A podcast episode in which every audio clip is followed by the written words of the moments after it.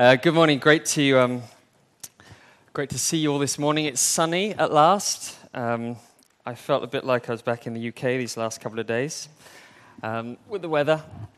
Um, but it's um, we're, we're, coming to the end of our, our series, as Tobin said, of God's story, our story. And I don't know if, if you've been looking around the world, but um, God is up to something at the moment as you look around the world, things seem to be pretty chaotic. Um, there's ISIS, there's terrorism, there's immigration issues, there's corruption.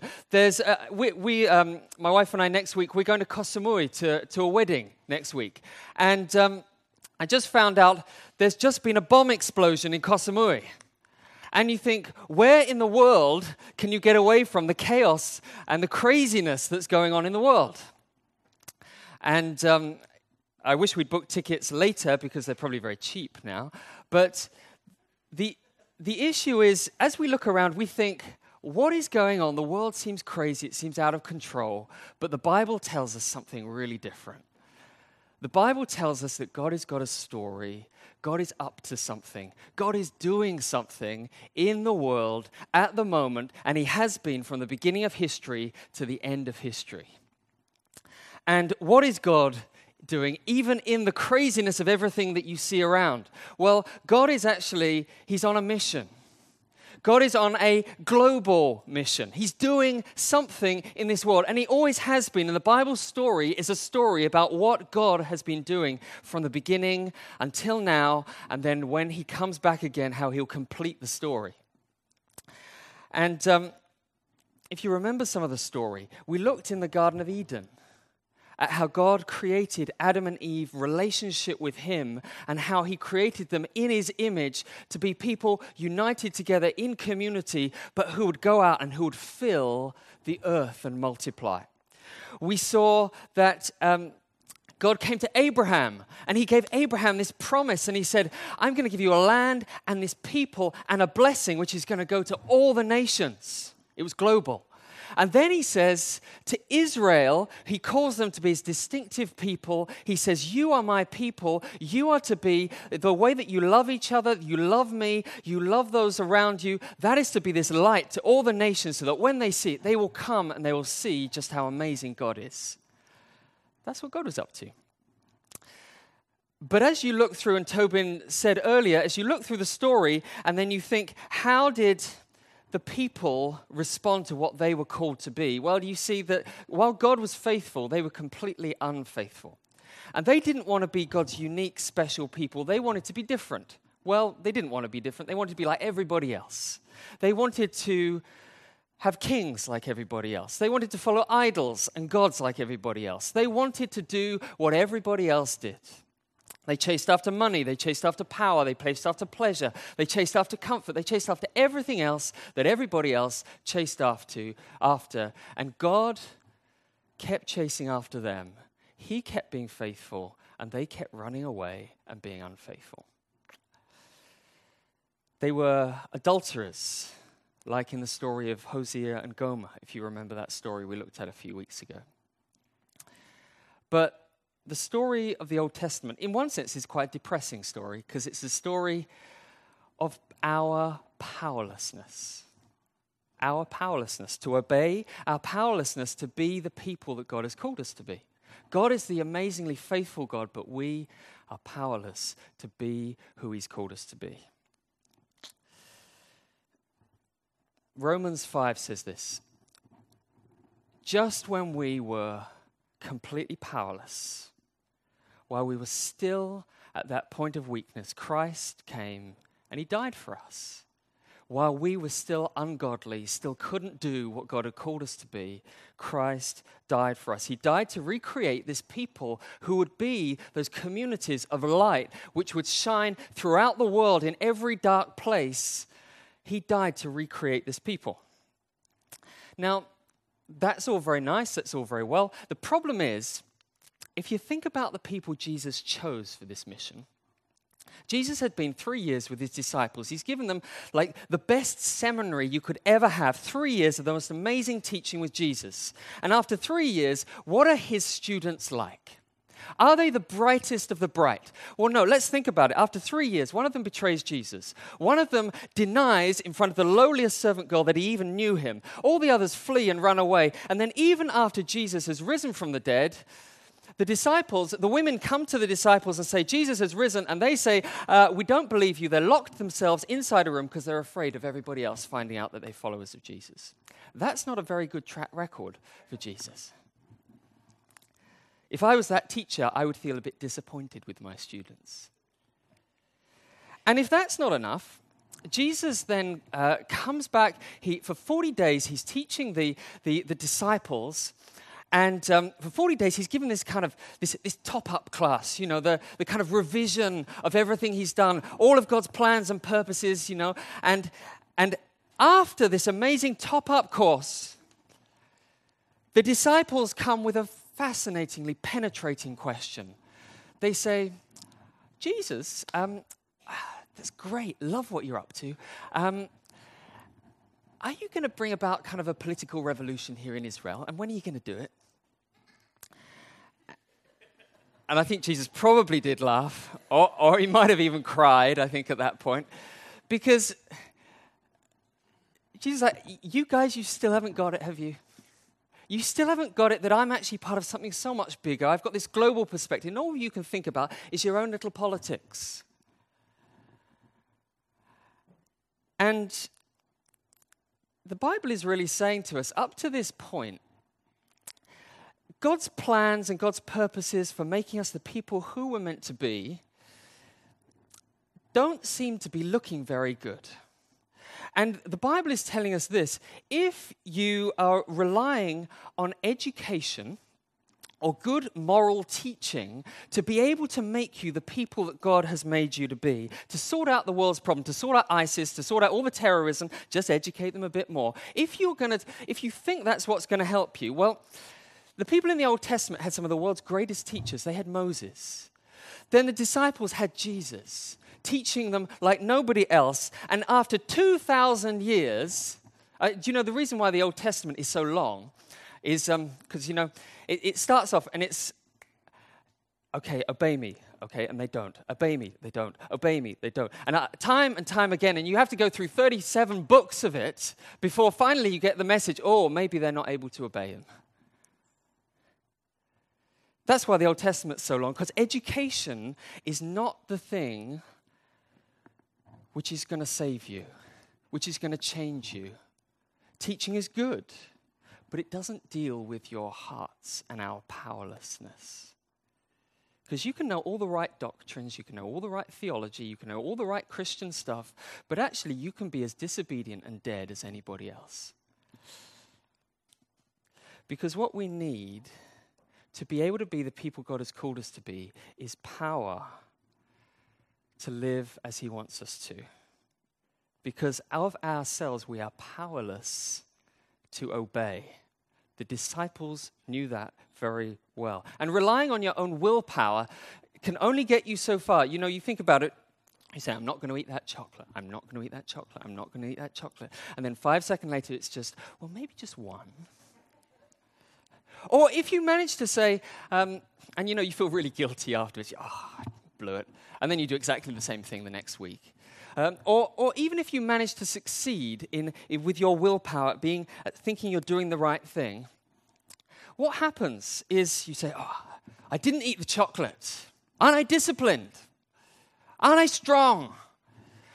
And then you look down at everybody else who ate the chocolate and you think, Wow, I am so good at being disciplined. You should be like me. And I, am an expert at this. I've done this so many times, I can assure you. And you know what? The Bible calls that pride. So, if you rely on your willpower solely to obey God, if you succeed, you'll become proud. If you fail, you'll become guilty. And so, either way, before God, you're basically screwed. Okay? If I can say that. And in Cantonese, there's a phrase which says, Dim Dimshuna, which is like, what shall we do? What do we do? And God has brought the disciples down to this point on their knees where, and I think Peter particularly knows this, he's just decided, denied Jesus. And Peter knows that he is completely powerless to obey and follow God, but he wants to follow him. And it's at the point where God has brought, Jesus brought them to their knees to see, I can't do this by myself.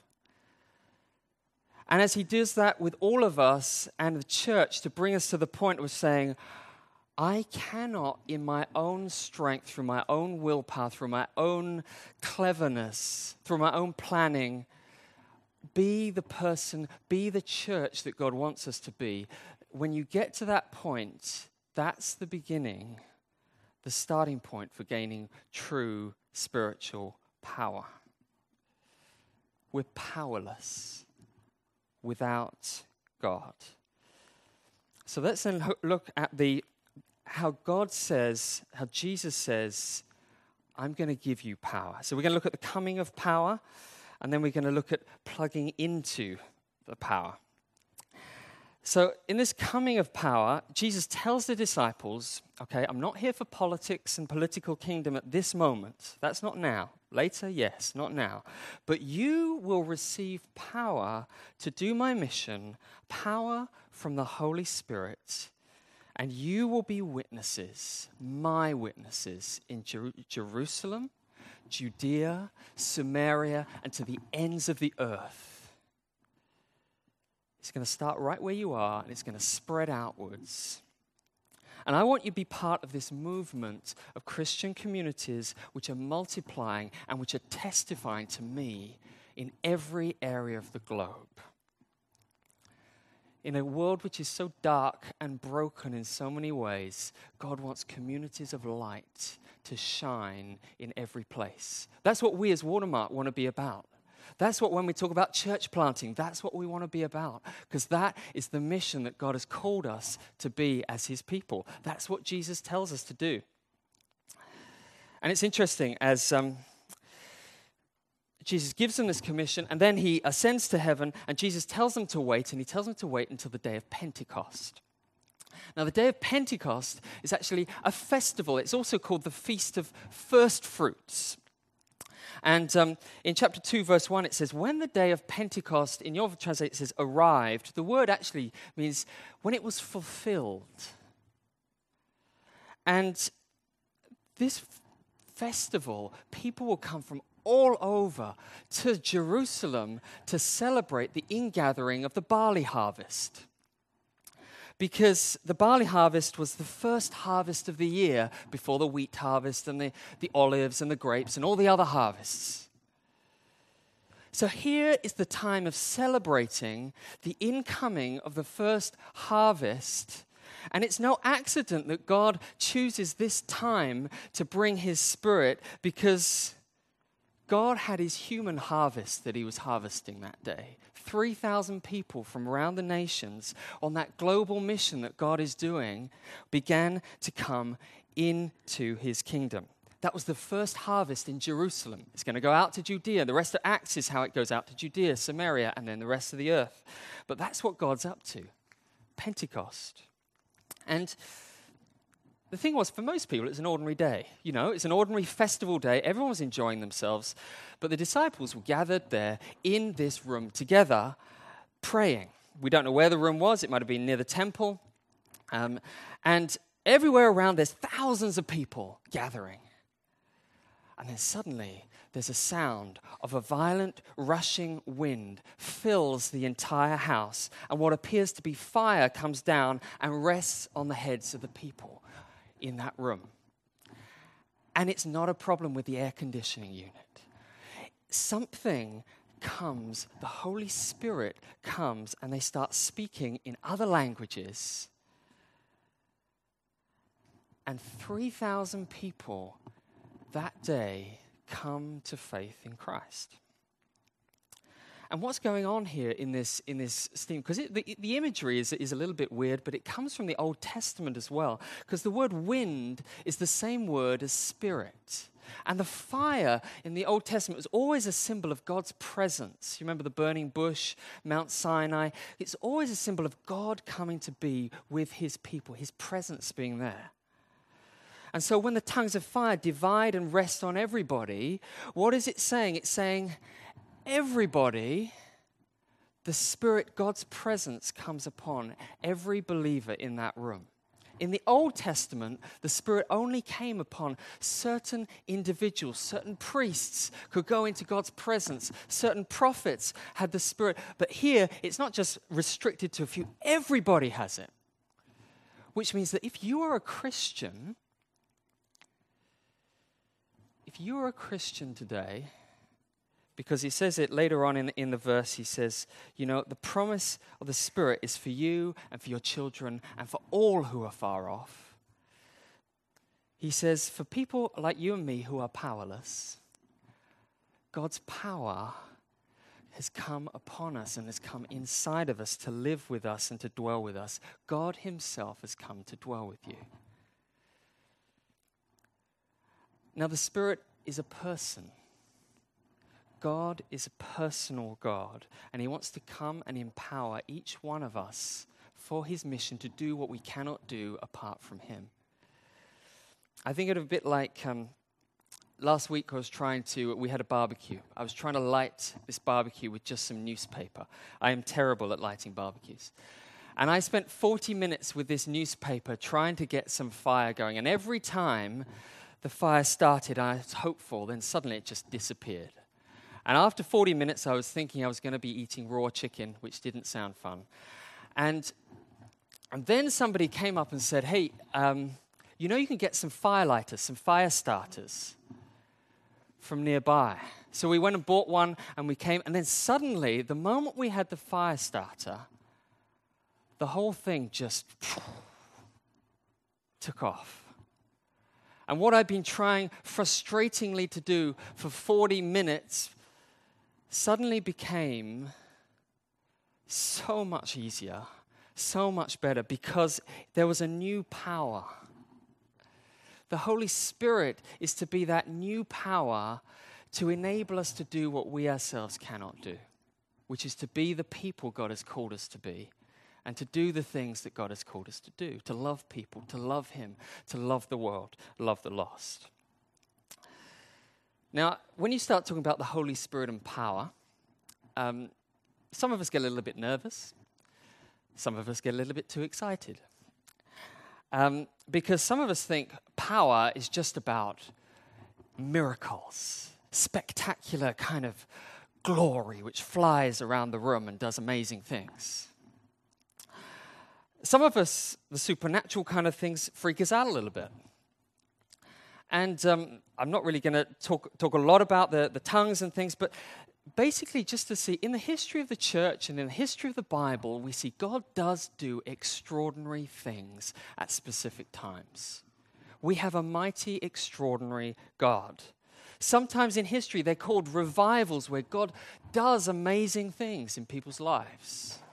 Healings. He does do things where He changes the way that we normally think about the ordinary things that happen. He does touch people's hearts in dramatic ways.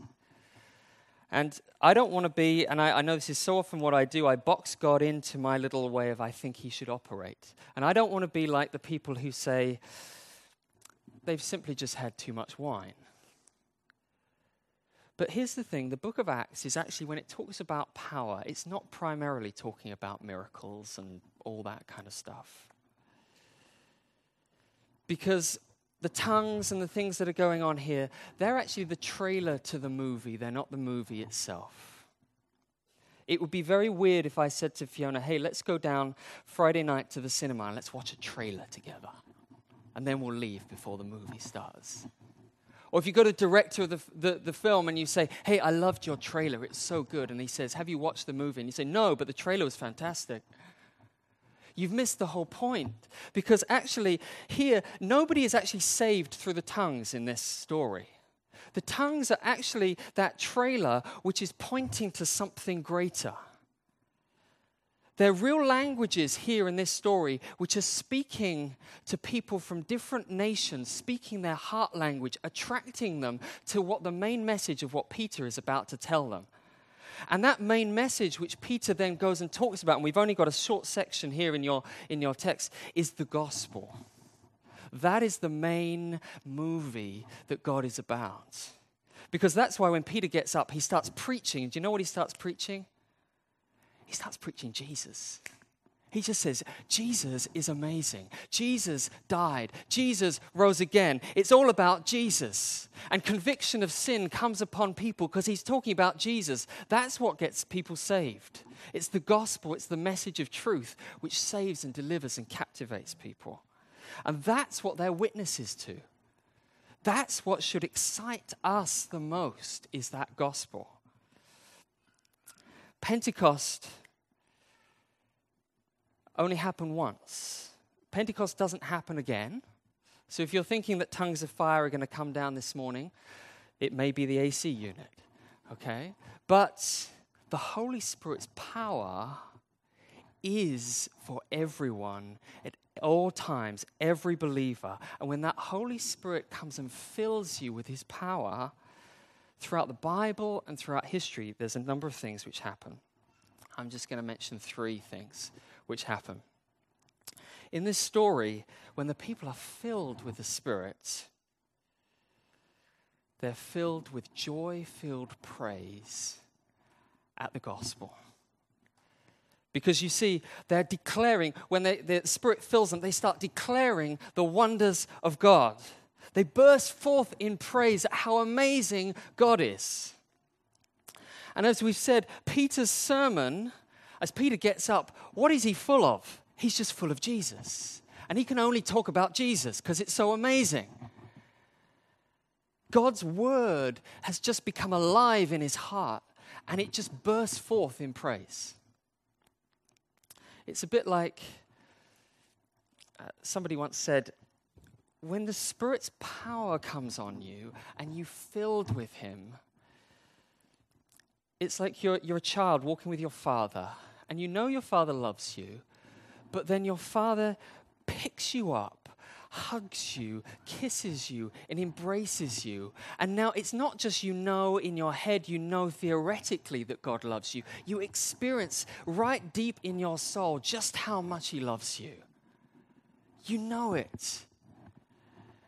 And it's not just that the gospel kind of is some thing, yeah, I know Jesus died, he forgave my sins. La la la la la. Great, thank you. It's wow. He died for my sins. He died for what I did yesterday.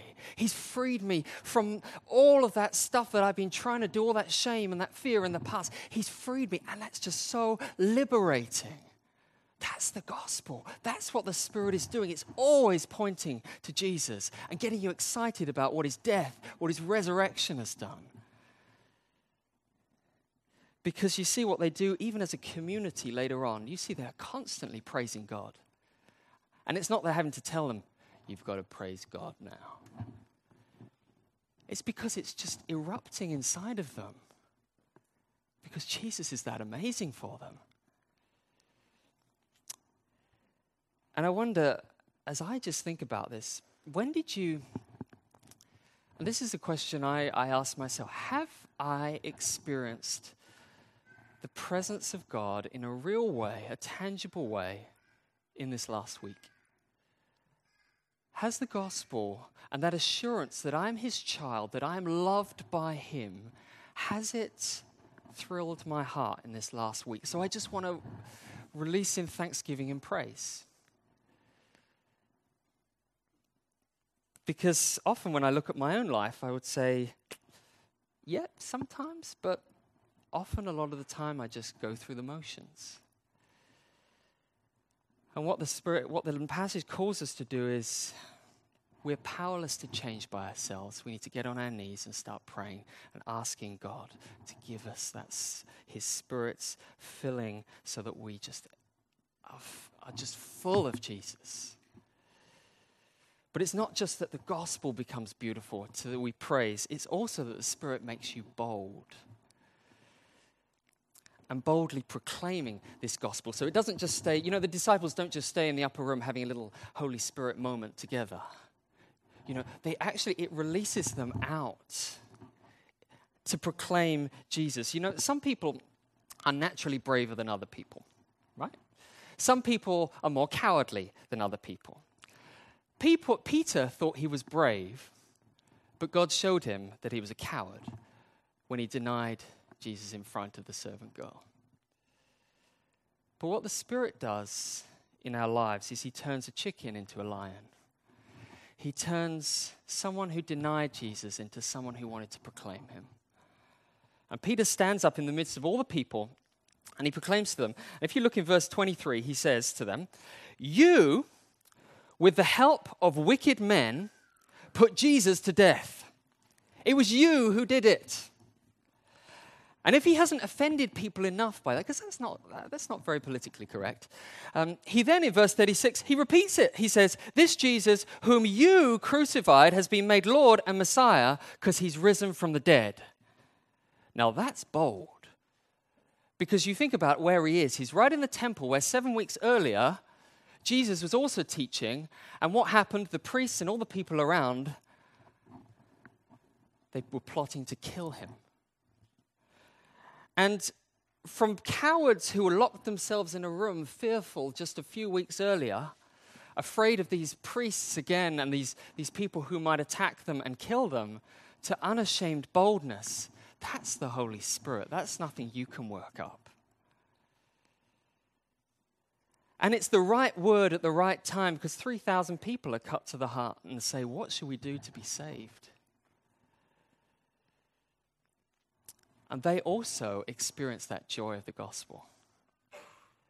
And I don't know about you, do you want that kind of boldness?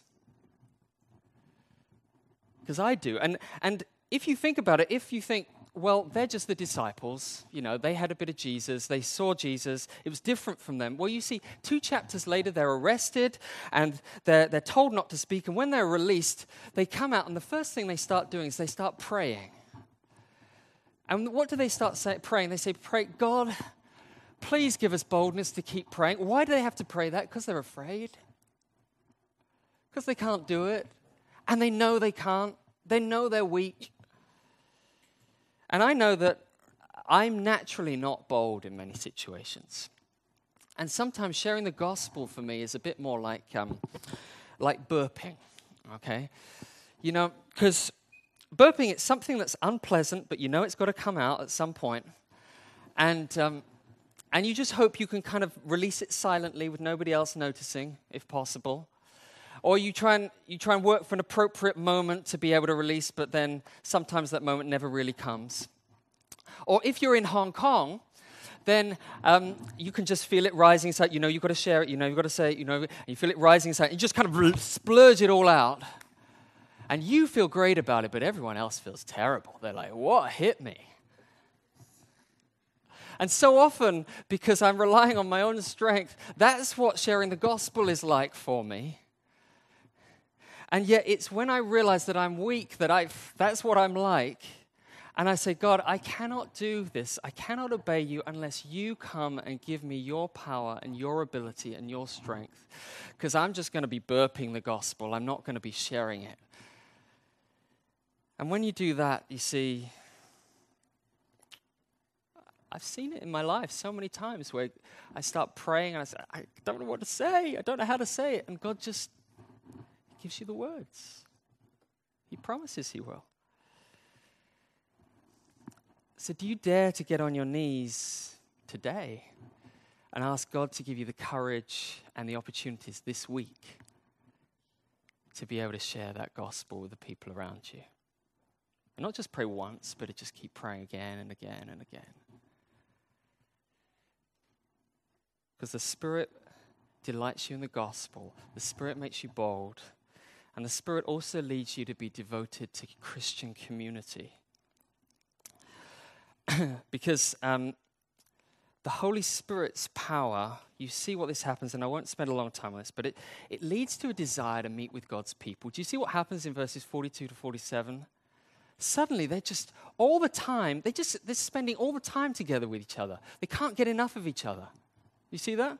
They're, they're in the temple, so they've got the formal meetings together, but then afterwards, they're, they're in each other's homes. They just can't get enough of each other. And it's not as if they're all the same kind of people, because they're people from every kind of background.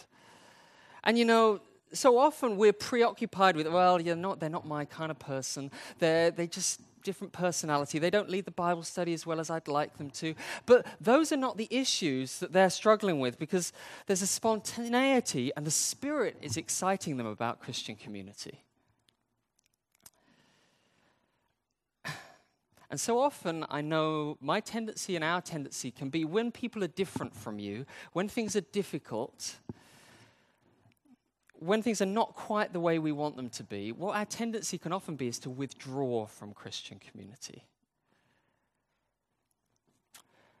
And when we begin to hold back, when we begin to withdraw, what you see is actually that's a sign that you're not relying on the Spirit, but you're relying on your own strength to be able to do and be who you think you should be.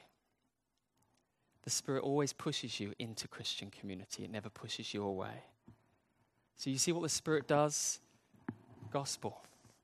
It thrills you with the gospel. Mission. It gives you a heart and a desire to reach out to those around you. Community. It pushes you back into community.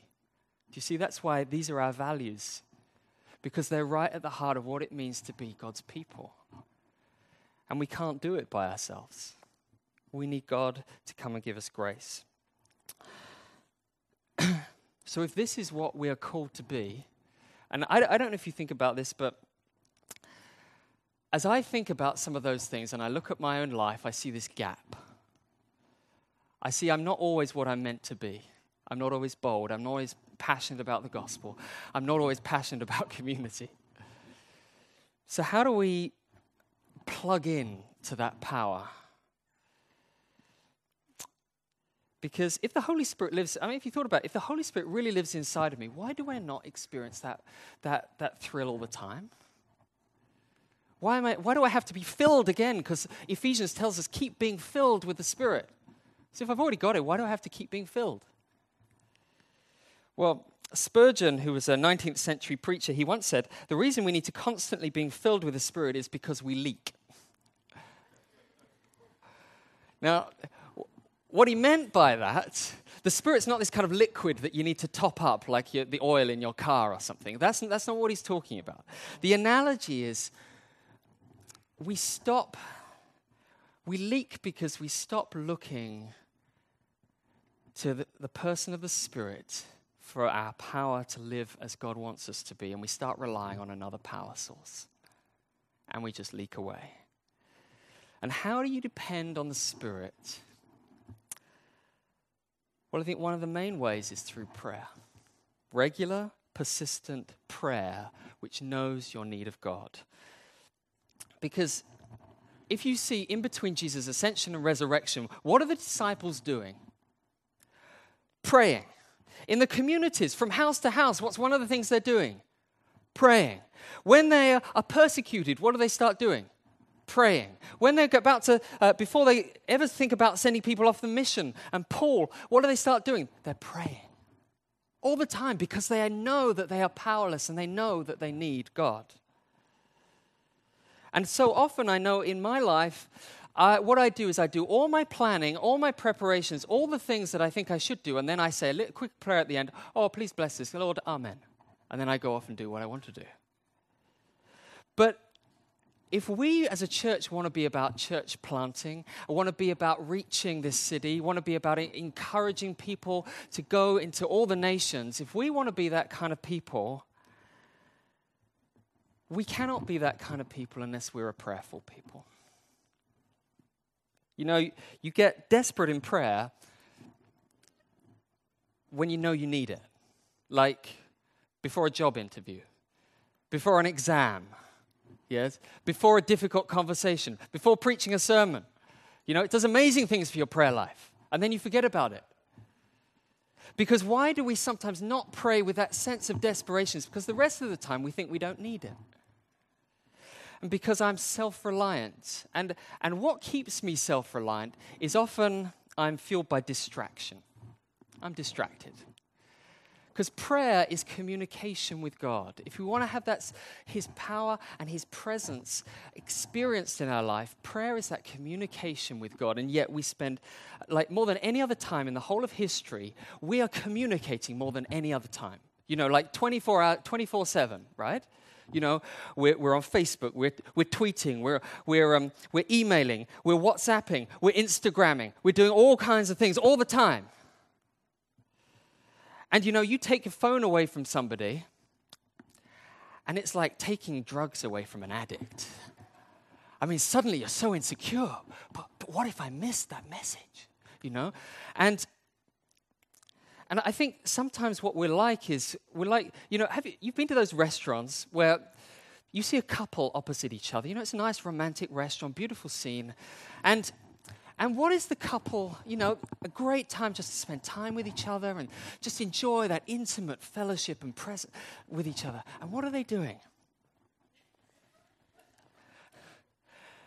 And both of them seem to be having some kind of connection through cyberspace. I don't know what they're doing, but it must be a really healthy relationship. And I think that's a little bit about what, how we treat God often God is like the spouse on the other side saying, Hey, I want you to enjoy my presence. I want you to, to empower you, to, for you to just delight myself in me. And what we're doing, we're saying, Hold on, just one, I've just got one message. G- give us a second. Sorry, this is important, okay? Or, uh, yeah, I've just got to get this one.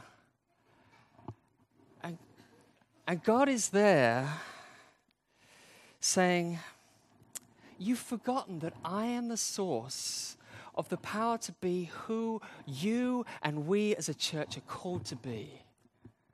Because I am that source, and you're so distracted, and every other thing you think is what's going to make you, make your life successful. And we say, and we are, we're so busy. And we say, because we're so busy, we don't have time to pray. But um, Kathy Keller, who is um, Tim Keller's wife, puts it like this He said, If the doctor told you that you had a fatal condition, and unless you take this medicine every night from 11 to 11:15 and swallow these pills, you'll be dead by morning. If that was the case, she says, you would never miss. You would never say, I was too tired, or I didn't get it, or I was watching a movie and I didn't have time. You wouldn't do that. But we say, I don't have time to pray because the Bible would say, and I think Kathy Keller would say, maybe it's not we don't have time to pray, it's we don't feel the need to pray. Because we rely on everything else to satisfy and fill our lives. And we stop running to the one who says, I am the source of your power to live and to be who you're meant to be. And that's what God calls us as his people to be. Because when you pray, when you reach that point of saying, I need you, God, I need to be the people you have called us to be, we need you, then you will start to pray. And not just once, but again and again and again until you see God doing this work in our lives.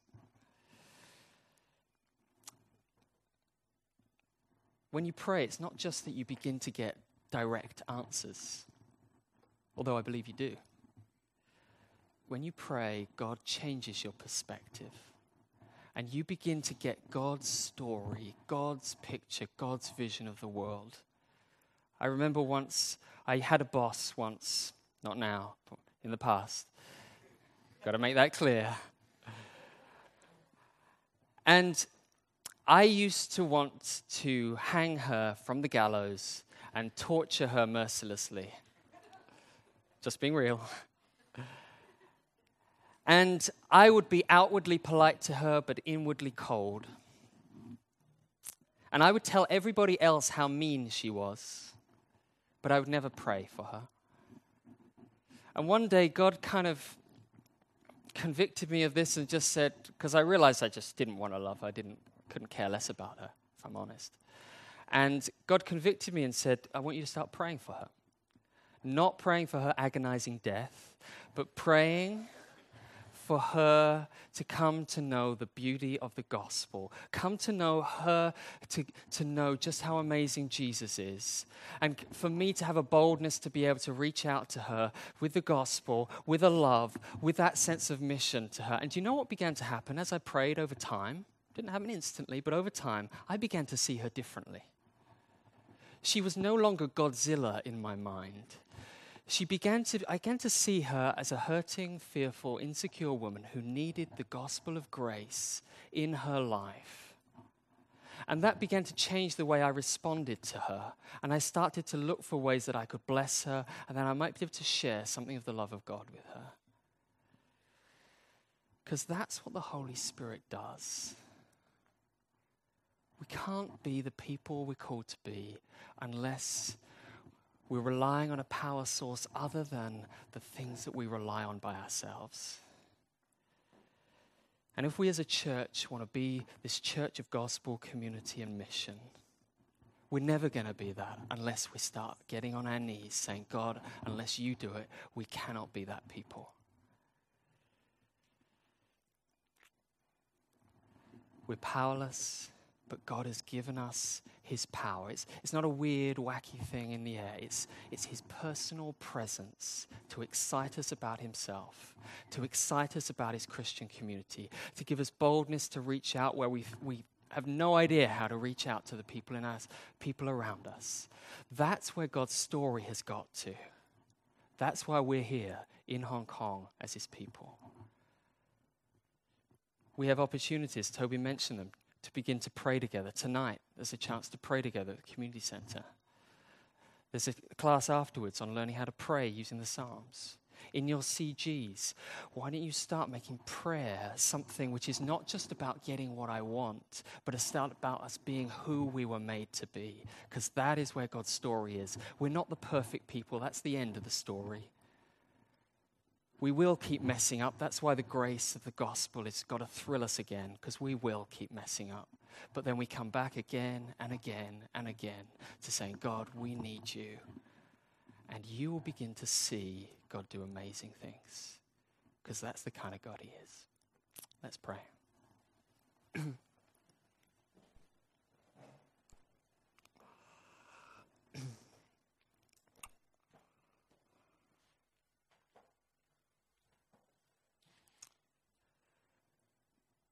Father, I just um,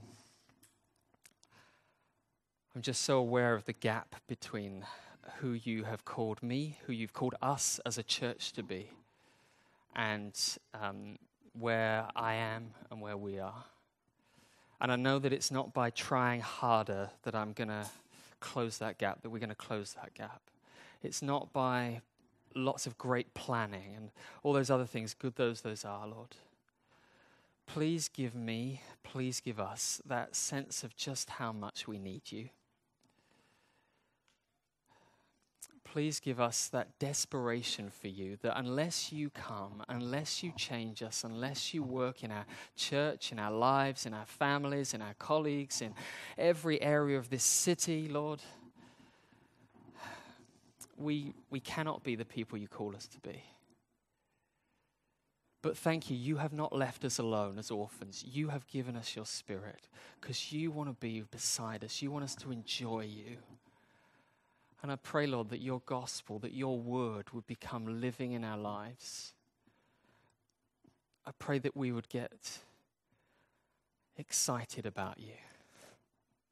I can't work up excitement, Lord, but give us that passion to pray that passion to be people who just keep coming back to you, knowing that you are our hope, you are our salvation, you are our joy, you are the one who is our only one who can make us the people we're made to be. Thank you so much that you're so good to us. May you get the glory through this. In your name.